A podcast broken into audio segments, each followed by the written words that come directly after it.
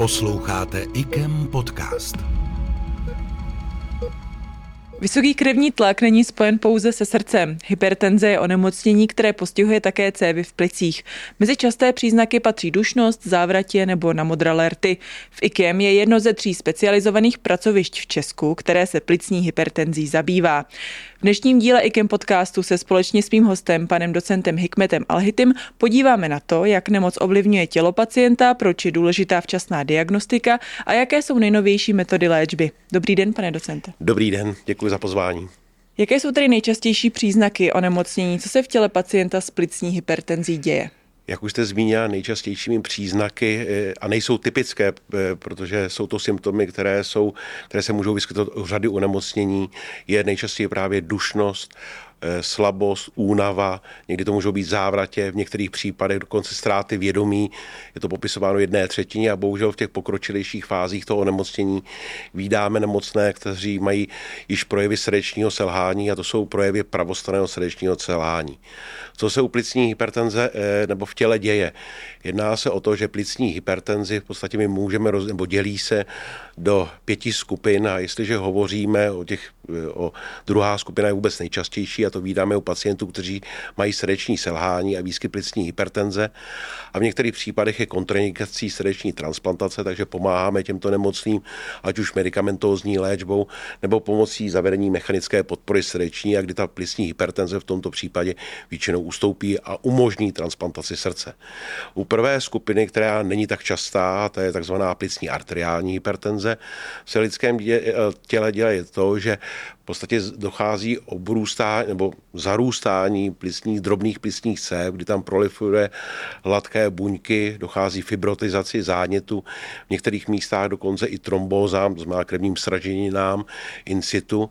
A zvyšuje se tak se odpor vůči pravé komoře srdeční, která musí jako čerpadlo přepumpovat krev přes právě tyto drobné plicní cévy. A díky tomu, že ten tlak v plicích stoupá, ta pravá komora srdeční se zpočátku zbytní, následně se zvětší a potom selže. Takže ten nemocný má kromě toho, že má dušnost, má i nízký výdej srdeční, objevují se právě u něho v, v těch středních a pokročilých fázích otoky dolních kočetin, e, tekutina v dutině břišní, zvětšuje se játra, e, játra, slezy a podobně. Jak se tedy vůbec stane, že člověk onemocní plicní hypertenzí? Tak eh, ve své podstatě u té prvé skupiny, to znamená té plicní arteriální hypertenze, ta 50% eh, těchto pacientů nevíme vůbec její etiologii, to je tzv. idiopatická a dříve se tomu nazývala primární plicní hypertenze. Potom je to plicní hypertenze v té prvé skupině, která je asociována s jinými onemocněními a to je v 50% z těch 50-50% je to u onemocnění systémové onemocnění pojiva a to je nejčastěji sklerodermie, lupus nebo reumatoidní artritída. Další skupinou v té prvé skupině je například takzvaná portopulmální hypertenze, proto tady screenujeme i nemocné, kteří jsou před jater, transplantací jater, protože u těchto pacientů se může vyskytovat plicní hypertenze přibližně u 8% nemocných a to samozřejmě ohrožuje riziko eh, post transplantačním, časném posttransplantačním období. Druhá skupina je právě u onemocnění levého srdce a tam to vzniká v důsledku systolické, diastolické dysfunkce levé komory srdeční nebo chlopeních vadách, které už naštěstí nevídáme často. Třetí skupina která je také velmi častá, je při onemocnění plic, plicního parenchymu hypoxická. A to vzniká díky tomu, že pacient má nedostatek kyslíku a to vede k tomu, že plicní cévy reagují tím, že se zužují a vzniká, vzniká eh, takzvaná hypoxická plicní hypertenze může se vysknout tedy. Čtvrtá skupina jsou nemocní, kteří prodělali například plicní embolii, a vzniká takzvaná tromembolická plicní, chronická tromembolická plicní hypertenze, takže nemocný, který prodělal plicní embolii, by měl být skrýnován na konci hospitalizace, zda má popisovanou plicní hypertenzi či nikoli a za 3 až 6 měsíců při účinné antikoagulační léčbě by měl mít kontrolní echokardiografické vyšetření, aby eventuálně se dala nějakým způsobem ovlivnit ta plicní hypertenze. Musím říct také, že existují nemocní, kteří mají právě tu chronickou trombolickou plicní hypertenzi, kteří ani nevědí o tom, že prodělali plicní embolii, protože ty plicní embolie mohly být sukcesivní, opakované, drobné, ale způsobily následně vysoké tlaky v plicních cévách.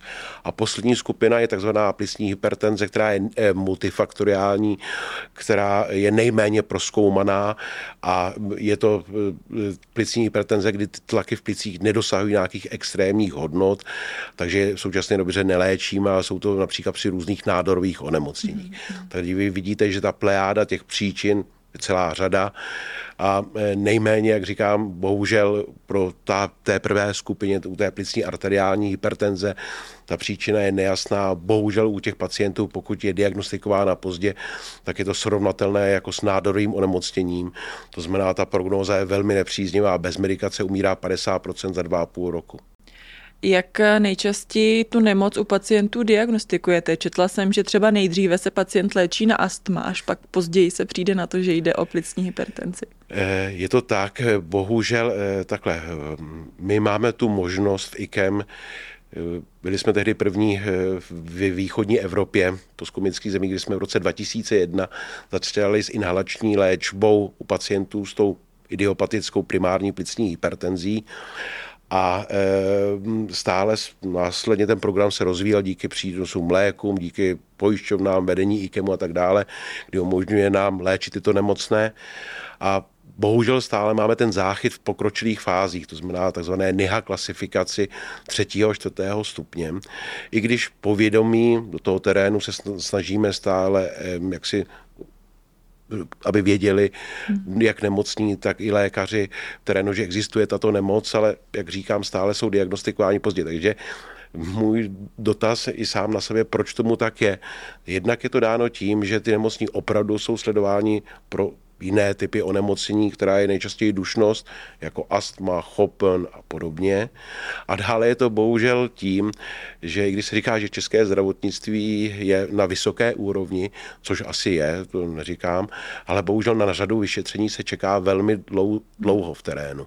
To znamená, byl jsem na řadě míst přednášet a v terénu mi říkali, že třeba na spirometry, což je obyčejné, běžné vyšetření, se čeká tři měsíce.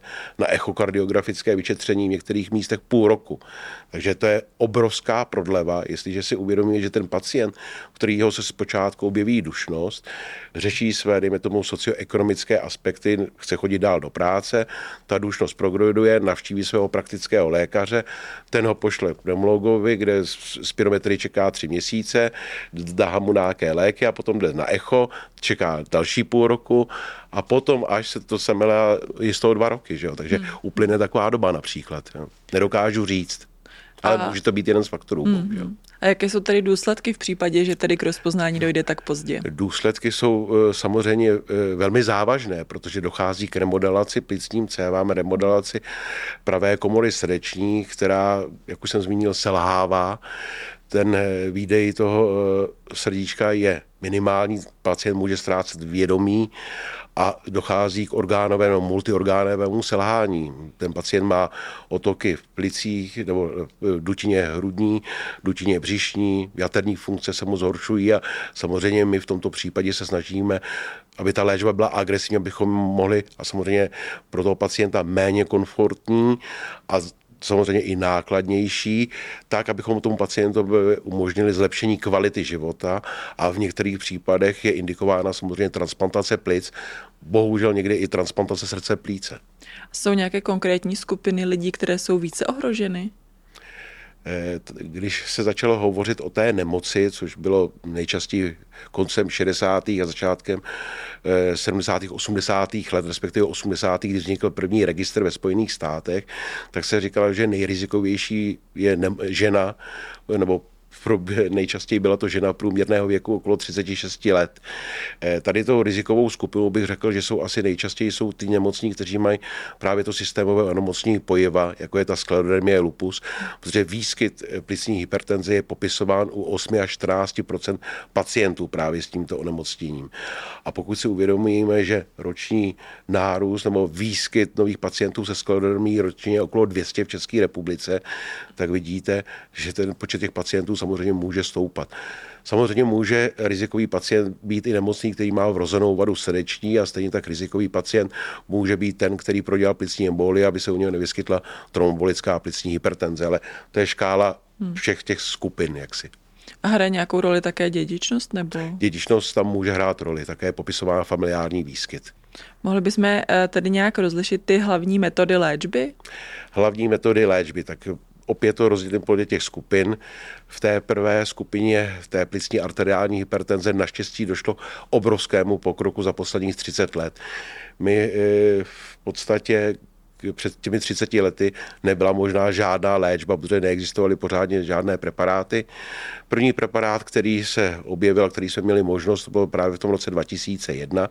To byla inhalační léčba a postupem díky pochopení těch nových patofyziologických cest, tak máme v současné době tři skupiny eh, nebo zásadní tři patofyziologické cesty, kterým ovlivňujeme plicní hypertenzi a to je blokádou endotelínových receptorů, protože endotelín patří mezi nejsilnější vazokonstriktory v lidském těle. Potom je to ovlivnění solubilní guanylácyklázy a to je pomocí inhibitorů fosfodiestyrázy 5 nebo stimulací e, solubilní guanylácyklázy, riocigu a sildenafil. To je druhá skupina, jsou to perorální preparáty. No a třetí skupina se dělí, to jsou prostanoidy, které můžeme aplikovat pacientům buď inhalační formou, což je pro ty nemocné v podstatě e, méně takové méně zatěžující, nicméně je spojený určitým diskomfortem, protože ten pacient musí inhalovat každé tři hodiny po dobu pěti minut, nebo je to subkutální aplikace, a to je trvalá, kontinuální v podstatě aplikace léku. A poslední u těch pacientů, kteří jsou nejkritičtější nebo nejzávažnější, je to intravenózní aplikace. To je když hovoříme o té prvé skupině, té plicní arteriální hypertenze. U druhé skupiny toho srdečního selhání, tak v současné době oficiálně není schválená žádná medicamentózní léčba, je jenom pouze jako bridging zavedení mechanické podpory srdeční. Nicméně existuje řada pilotních studií, řada prací v zahraničí jednotlivých center. I my máme takové zkušenosti a od roku 2000, eh, eh, pardon, 2015 užíváme inhibitory fosfodiesterázy 5, Teďka jsem se nejsem jistý 2015, ale se omlouvám, možná, že to je Jasný. dříve, 2007, myslím, že to bylo. Takže sildenafilů těch nemocných vybraných a velmi dobře z toho profitují. Třetí skupina, tam v podstatě je léčba symptomatická, i když v současné době existuje nový preparát, inhalační prostaceklín pro plicní fibrózy a u těch pokročilých fázích je to transplantace plic. A u té tromembolické plicní hypertenze je léčba jednak chirurgická, medicamentózní nebo angioplastikou. Mhm. A zajímalo by mě tedy, jestli se ta léčba plicní hypertenze v průběhu let eh, nějakým způsobem posunula. A narážím tedy konkrétně na třeba umožnění porodu hmm. pacientkám s plicní hypertenzí. Všeobecně u pacientek s plicní hypertenzí se nedoporučuje těhotenství. Nicméně máme nemocné i ve světě, jsou, jsou to desítky, možná stovky, ale existují soubory ve Spojených státech, kdy eh, pokud je nemocná, je vysvětleno rizika toho těhotenství a zároveň samozřejmě v tom po, mm, po porodním období nebo kolem toho porodu.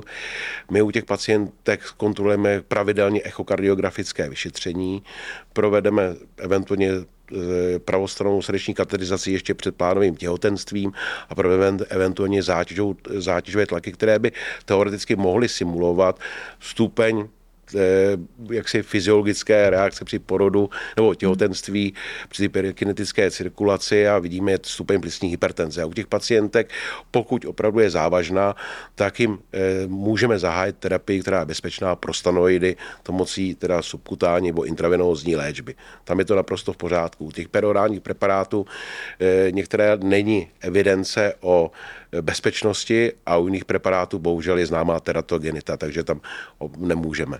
Nicméně máme ve sledování pacientky naštěstí s dobrým průběhem, kdy zvládli porod a mají zdravé, opakovaně teda těhotenství a mají zdravé e, miminka.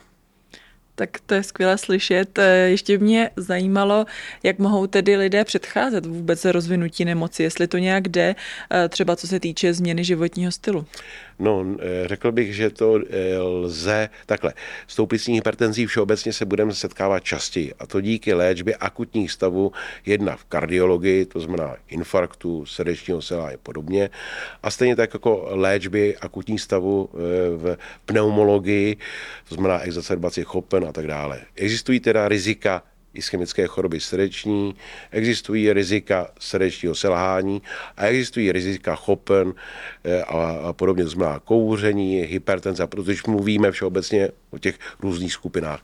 U té plicní arteriální hypertenze tam samozřejmě ten pacient za to nemůže, protože eh, to prostě neví se, genetika částečně a podobně. Hmm. Výborně. Tak to už je tedy závěr dnešního podcastu. Já vám moc děkuji za odpovědi. Já děkuji také a děkuji za pozvání. Děkuji. IKEM podcast.